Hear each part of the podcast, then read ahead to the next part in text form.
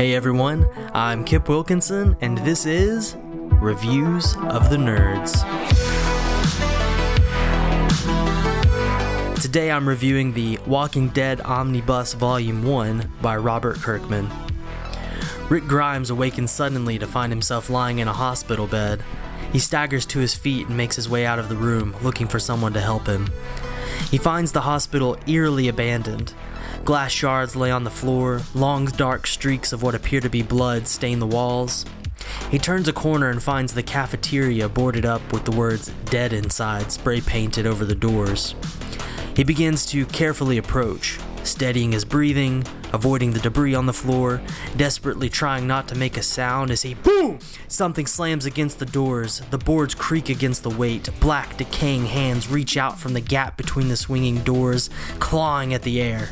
As Rick escapes the hospital, he discovers a changed world. An epidemic has overtaken all of creation, causing the dead to rise and eat the living.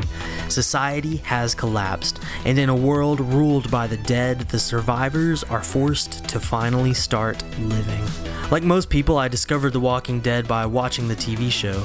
But last year I decided to pick up the comics and give them a shot. I was quickly swept away.